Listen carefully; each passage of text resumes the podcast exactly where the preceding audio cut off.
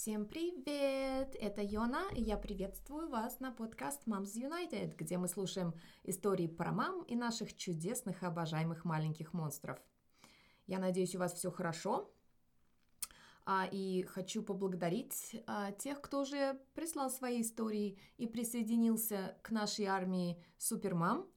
Те же, кто хочет присоединиться, а, вы можете отправлять свои истории на email story собака momsunited.world или же вы можете заполнить форму на сайте momsunited.world. Первая история сегодня будет из моего прошлого. А, когда моя старшая была маленькая еще не умела читать, я ей читала в любую свободную минуту. А обычно это бывало по вечерам после работы, и вот однажды мы с ней устроились на диване, уютно, с книжкой, и я читаю, читаю, читаю. Несмотря на усталость, несмотря на то, что глаза закрываются, я очень хочу спать, я читаю и не хочу нарушать традиции нашего вечернего чтения. И я очень горда собой, что вот, несмотря на усталость, я читаю, и все так замечательно и хорошо. И вдруг в какой-то момент она мне говорит, «Мам, в этой сказке нет волка». И это была правда. В сказке не было волка совсем. Пока я читала, я заснула. Но мой мозг продолжал читать и каким-то образом вписал в сказку волка. Я не знаю, как так получилось, никогда больше этого не случалось у меня, но вот так мой мозг давал сигналы в абсолютно отключенном состоянии. Я как-то видела исследование, что в первый год жизни детей родители не добирают сна на 44 дня. 44 дня из года мы не спим. Я не понимаю, как это возможно. Следующая история от молодой мамы и ее первенца. Эту историю я хочу зачитать вам в том виде, в котором она была прислана.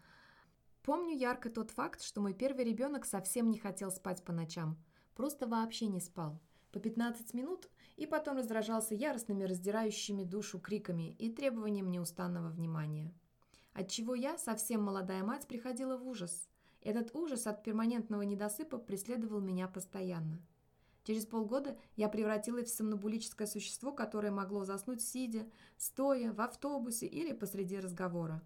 И это невыносимое ощущение было еще вдоволь приправлено нашей серой депрессивной осенне-зимней начало-весенней действительностью в маленьком провинциальном городке Н с абсолютным отсутствием солнечного света.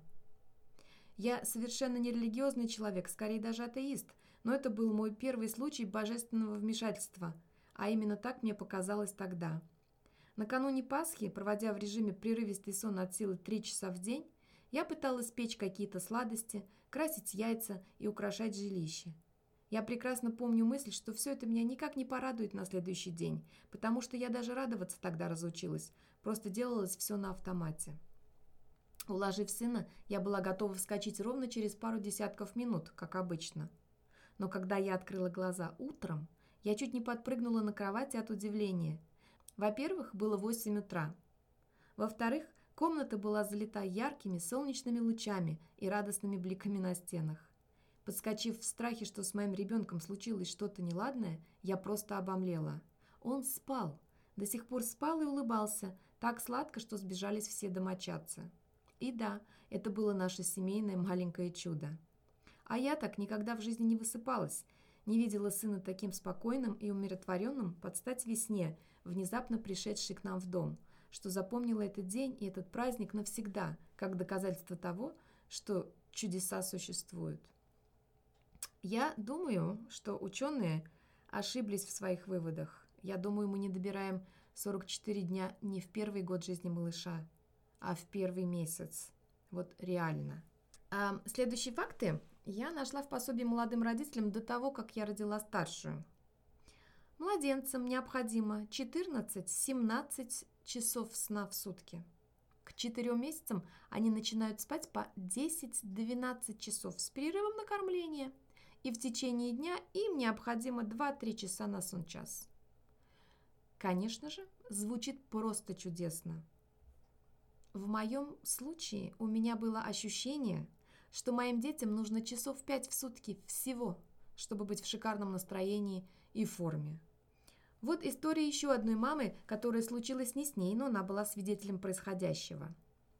Каждое утро я езжу на работу на одном и том же автобусе. Однажды рядом со мной села молодая женщина с ребенком на руках.